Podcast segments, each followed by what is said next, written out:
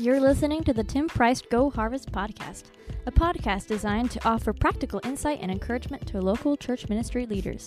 We're thrilled to have you join us during this second season of the podcast and invite you to help us continue to reach new people by hitting subscribe and the five star rating. Blessings on you in your ministry, and for now, let's turn it over to Tim Price.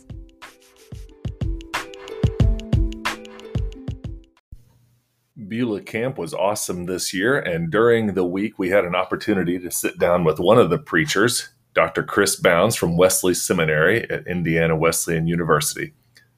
Clint and I got a chance to talk with him a little bit about the early church. He mentioned in one of his messages that he had a focus and an expertise in the first five centuries of the early church, and we just wanted to spend some time talking about that.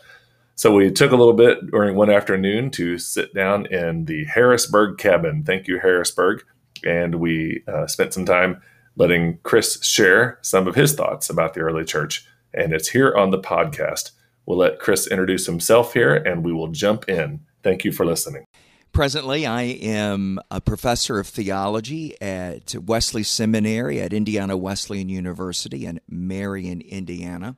And I'm also an ordained elder in the Arkansas Conference of the United Methodist Church. So I've worked as a youth pastor, I've been an associate pastor, have been a senior pastor, and really for about the last 20 years, I've uh, been in Christian higher education, uh, teaching Christian doctrine, t- teaching Christian theology to undergraduate students.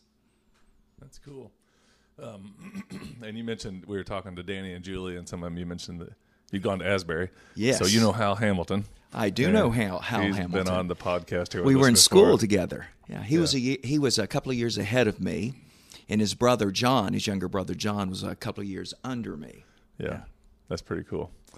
Um, so you've been here preaching, and uh, it's been a great week. And there's one time you mentioned a couple things. That's why we roped you in here to do the podcast here in the Harrisburg cabin. But, Good to be here. Um, one of them was the that verse that you said you often use as a blessing for students and oh, family oh, yes, and other yes. people. Verse from Matthew, and, and you said that. I kind of took note of that. I wanted to write that down. It, it is. It's it's my favorite verse in all of Scripture. It's Matthew chapter one, verse twenty one, and this is the angel who has come to Joseph to explain to Joseph the miracle of the incarnation in the womb of Mary.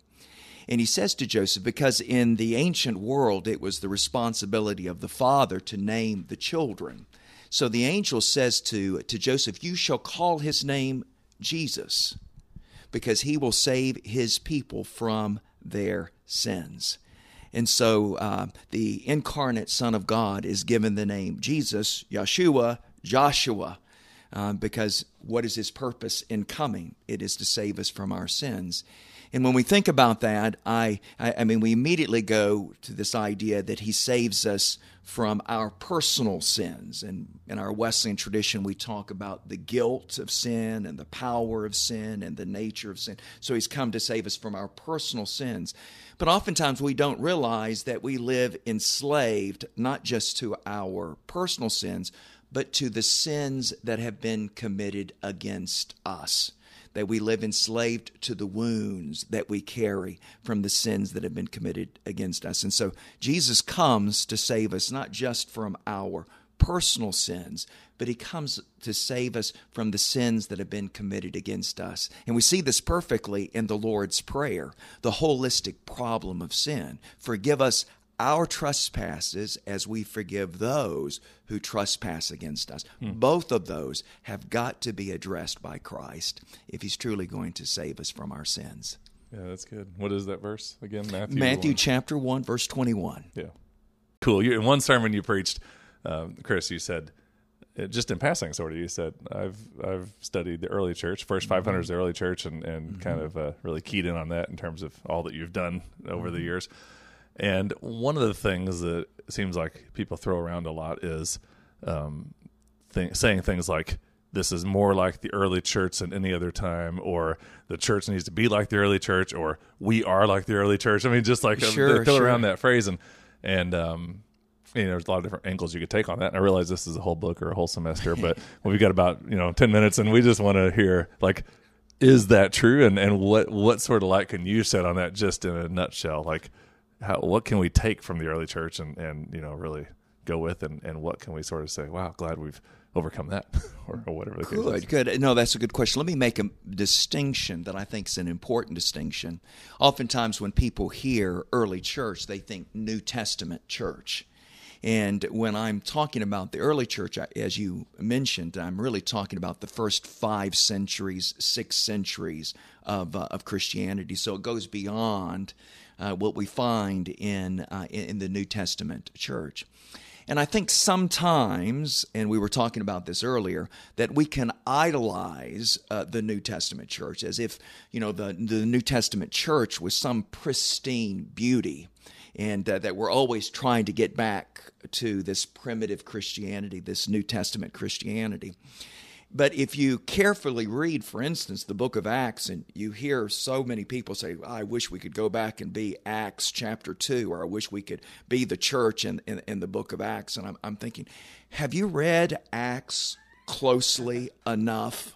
I mean, have you really read it closely?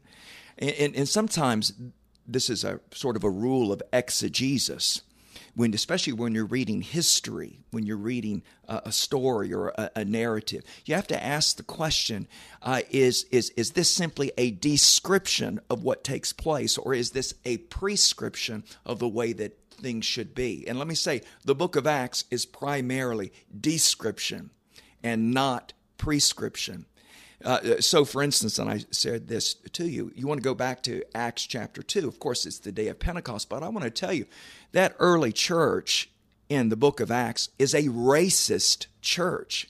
It doesn't want to have anything to do with the Gentiles. And so, do you want to go back uh, to being a, a racist? Well, that's Acts chapter uh, 2. They didn't want to have, even when God reveals to Peter, that uh, what God declares clean, uh, man cannot, humanity cannot declare as unclean. He still doesn't get it. And you may remember Paul had to rebuke Peter again, even after this event, uh, for his uh, sort of downplaying the, the Gentiles. So there, it's a racist church. This is a, a, church that is squabbling in the cafeteria over the distribution of, of food. I mean, this is Acts chapter 6. You know, Jesus told the disciples, You will be my witnesses in Jerusalem, Judea, and Samaria, and the uttermost. Go into all the world. And even after the day of Pentecost, uh, the uh, New Testament church didn't want to leave Jerusalem. They wanted to stay in Jerusalem. Sounds like a lot of churches today. And, and God had to bring a persecution to the church to actually get them to, to scatter. So, all of this to say is we shouldn't look to the New Testament church as some sort of pristine beauty. Uh, actually, we see a lot of what we see in the contemporary church. Some of the same problems and the same issues are, are, are there because of the human condition is not any different. But what are some of the similarities? I think this is really the question that you're you're getting to. We are living in the United States today, and while some Christians and some leaders may uh, be kicking and screaming, we have entered into a post Christian world. And uh, we have lived in a world in which uh, Christianity is on the outside looking in. We no longer have power. We no longer have influence in the sense of political uh, influence. We, we don't have any political capital. We have spent it all uh, in, in, in, causes that I think often in the end uh, ha- have been worse for the church as, as a result of trying to, to uh, uh, exercise our Christian convictions through political means and political will. That worked at some point in, in, our country when we had sort of a common Christian culture. But we have become much more like the early church, first five centuries of Christian, particularly the first four centuries of Christianity, when Christians were the minority and where Christians had no power uh, whatsoever. And so I think that what we can learn from the early church is given uh, that we live in a cultural context today in which we have no real power, power to be exercised, at least politically, by way of legislation, by way of, of law. You know, how do we be salt and light and leaven within our, our culture today? And uh, this is the early church. The early church uh, went to the least and the last. On the, where did they do their ministry? Their, their ministry was on the margins of society. It, it, it wasn't in the, the corridors of power. Uh, but it was in the margins of, of society. And so, uh, where they saw need and where they saw uh, problems, um, you know, they had no power except that of service, that of taking the form of, of, of a servant and working with the people that uh, were the dregs and the, the refuse of, uh, of society. And so um, they had no power, and yet they found places to be light and salt and, and leaven in, in the world, and taking the posture not of a king, but uh, uh, really embracing uh, the abdication of power, having no power uh, whatsoever, and finding places to uh, to, to serve. Uh, there, so that's one area. I, I, I think that's one of the greatest areas of, of, of similarity. Does it seem like there. the church? I mean, that's awesome, and that's that's really true. I think that's what people kind of are saying. I guess sometimes is the kind of the minority feel. Of, yes, yes. and and really the minority feel, or or kind of the persecution of sort of everybody kind of setting that to the side and that agenda, or you know, doing their own thing and not even really, not even being against the church, just not even thinking of it. Right, and, and this is the difference, though. And I, I will say this: people want to talk about the church being persecuted today. Are you kidding me? Are you kidding me? I, I, mean, that is to do such a disservice to our sisters and brothers in Christ that are in the Middle East who are being beheaded mm-hmm. uh, and uh, who are being put to death uh, because of their faith in Christ. This is to do a disservice to those places in the world where uh, chil- I mean where where Christians are being told to either renounce your faith in Jesus or we're going to sell your children into slavery in sexual servitude. I, I, I, yeah. I, I would tell that, and that's the difference. Uh, and the early church dealt with really, there were periods of severe persecution where identifying with Christ was putting your life literally on the line. And, and we're far, far from yeah. that here in the United States. That's definitely true. Well, I was just thinking the the motivation that comes at at whatever level of, of you know being in a place, and that that's definitely true. Nobody here has experienced anything quite like that. Yeah, yeah. but they have experienced what you described of being um, having more of a podium to be on or a voice to speak into it because of the, the way the country is founded and whatnot. There is a, um, I think one of the real problems that we face because we've been in this position of power is that um, we have sat in judgment with people who don't agree with us or people who don't share our same values. And that is really sad. And, and that's different than many leaders in the early church who, uh, who lamented and uh, prayed for, experienced sorrow and anguish uh, over the lost world around them. You know, we just get angry, we get upset, and we judge them. How awful, how terrible these people are. But that wasn't the position of the, of, of the early church. They lament and pray for a lost and dying world around. They really took seriously uh, 1 Corinthians chapter 5 in 1 Corinthians chapter 5, the Apostle Paul is, of course, addressing uh, the problem of a, of a man in the church who's sleeping with his father's wife, a, a case of sexual immorality. And Paul is trying to exercise discipline there, and he says this, this, this person, this believer who's doing this, needs to be excommunicated from the church. But he, he goes on to explain that we as Christians, there's no way we can get away from being in the world. Uh, we're going to be in the world. And he says, though, our, our job is not to judge the world. How could we expect uh, someone apart from Christ, a culture apart from Christ, to live in a Christian way? So our job is not to judge the world, but we're to judge ourselves. And, and, and um, at the very end of 1 Corinthians chapter 5, and I, and I think that that is sort of an approach uh, that the early church took as it encountered the different cultures in which it was being made manifest. And, and I wonder if that is a, a more helpful posture uh, for, for believers today. Is that, you know, God help us when we stand in condemnation and in judgment of, of, of those around us. How could they do otherwise? How could they do otherwise? You know, I, and, and this is why we need to, to be light and leaven and salt in the world, not by trying to exercise power, but trying through our lives and what we do through the power of persuasion. The life that is full of grace. Uh, you know, um, Jesus was said to be full of grace and truth. I am reminded of Stephen in Acts chapter 6 who is said to be full of the Holy Spirit, but it also says he is full of grace. Full of grace. And I really do believe that uh, Luke, when he says that he's full of grace, that there is something that is so winsome and compelling about his life that it just draws people to him. Oh, that the church would once again be full of the Holy Spirit and full of grace there would be something so winsome, so attractive by the very way that we live our lives that it draws the least and last and the lost of the world to it.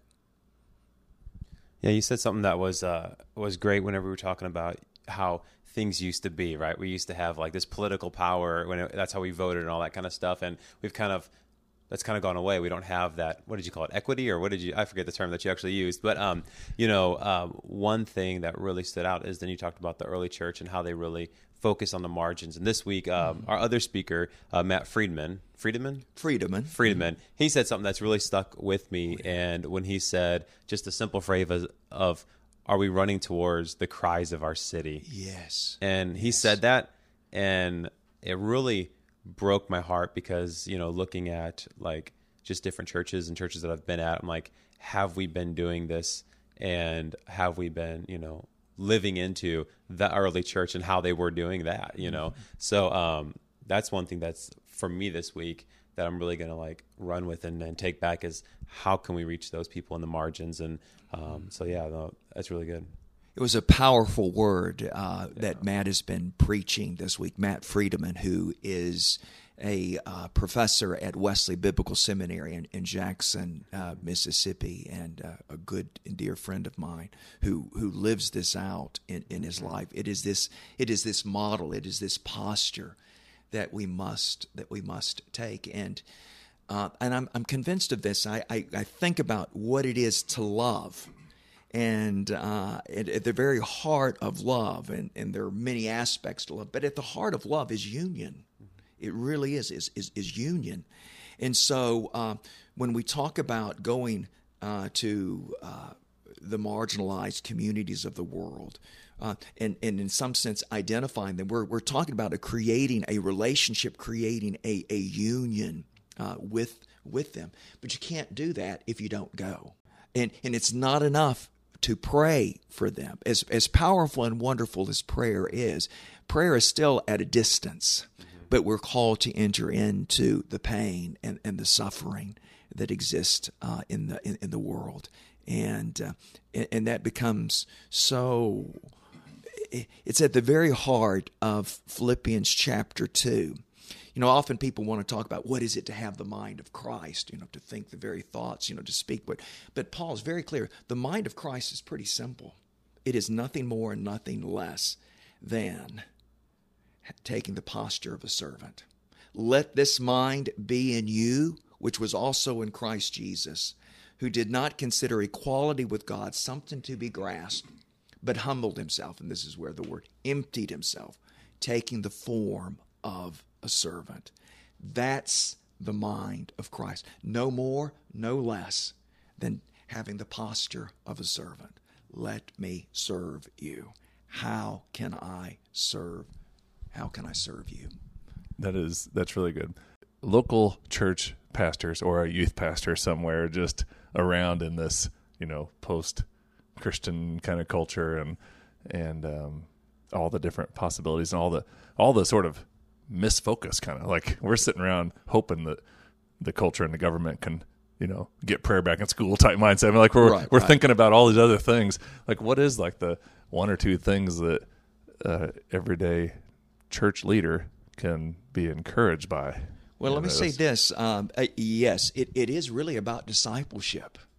That that is that is it, and this is where part of evangelicalism to miss the boat. It was just about getting people saved, and even in our own Wesleyan context, even sanctified, uh, filled with the Holy Spirit. But the whole purpose of that is to is, is to I mean to serve, not to be served. But uh, I think it's the issue of, of, of discipleship. And uh, again, I don't know if you've had a chance to be a part of of uh, Matt's five Q uh, d- discipleship. Yeah, I read through the book in the back there. Just oh, it's it's incredible. It's life changing. And so, what we want to do as pastors, youth pastors, senior pastors in churches, is to call people to discipleship and in our Wesleyan tradition to have them immersed in the means of grace. But it, it oftentimes where we fail, and, and uh, where we fail is we have them immersed in uh, what in our Wesleyan tradition we call uh, the works of piety, scripture reading, uh, in, in regard to prayer and, and fasting.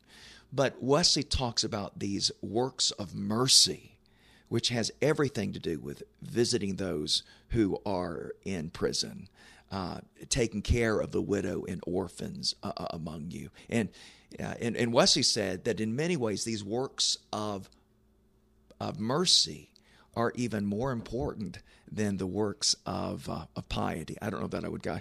Both are important, uh, but bringing both of those together. And I think one of the problems that we've had in many churches is we tend to emphasize one or the other and not bringing both of them strongly uh, together. And so, and I don't mean to use this necessarily in any pejorative way, but our more liberal churches would be emphasis more on service, less, you know, the works of mercy. Mm-hmm. And our, our more evangelical, more traditional service, uh, churches would be uh, more of a focus on, on, on works of, of uh, piety. But really, our Wesleyan tradition at its best brings both of those uh, together. And so, um, really uh, how do we go about in the local church doing discipleship and immersing the people who've been entrusted into our care in, in this and i'm convinced it um, discipleship doesn't take place in worship hmm. it doesn't take place in, in worship and a lot of times, even youth group meetings, especially in evangelical churches, it becomes a glorified and, and again, nothing wrong. It, it's, it's just an, it's another form of worship. And, and so we're worshiping, we're preaching, uh, we're, we're, we're, teaching, uh, we're worshiping, uh, but we never do sort of discipleship wow. in, in, addition to that. And, and we need a focus on discipleship. It, that reminds me that Clint, a lot of times what he says is it's great to be in ministry, but some of like the most crucial times are the van rides. And it's like we just think it'd be great if everybody could ride around the van with us between events because that's where all like, the conversation happens. All it, the, it is, and you never uh, know when these moments yeah. are going to have these strategic moments that happen. And and again, this is a part of uh, a, a, growing movement is house churches and and uh, Christians in the first opening centuries of Christian did life together. We don't do life together we worship together, but not a whole lot beyond worshiping together. But they did life together. And it's when you spend time together that increasingly you have these spontaneous conversations. You have these moments in which the Spirit of God shows up in a way that is that is different, and uh, it's uh, it can be quite powerful. But doing life together, spending time together, uh, is essential in this discipleship process. That's so good. Chris, thank you so much for being with us. And I wanted to ask, um, how can our listeners connect with you if they want to uh, find out more about you or if they want to get in contact with, with you about anything that uh, we talked about today? That's that's good. I I am always open to uh, people contacting me, but probably the the easiest way to contact me is by way of email uh, through the website of Indiana Wesleyan University. So you can go to Indiana Wesleyan. If you type in Chris Bounds or Christopher Bounds, uh, you can find my email address. My email address is all lowercase letters Chris, C H R I S dot Bounds, B O U N D S, at indwes, I N D W E S dot edu. All right. Well, thank you so much for joining us, and uh, we'll see you all next time on the Go Harvest podcast. Good to be with you.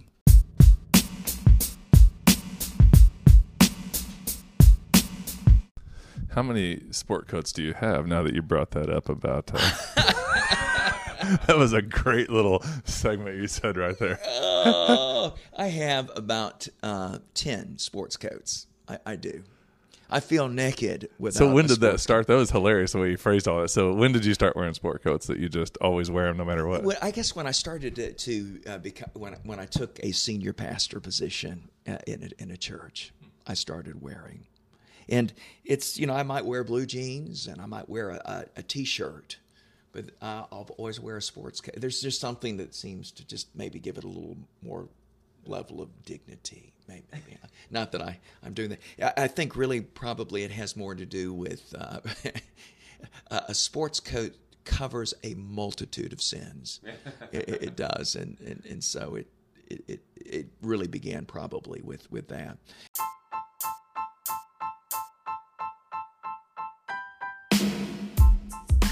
This is Ava Andrews, and I lead worship with Harvest Ministry. We would love to invite you to listen to some of our music on Spotify, Amazon, Apple, or wherever you like to listen. Over the years, Harvest has recorded worship music, kids worship, instrumental, and more. You can find all the various albums at harvestministryteams.com slash music. Thanks.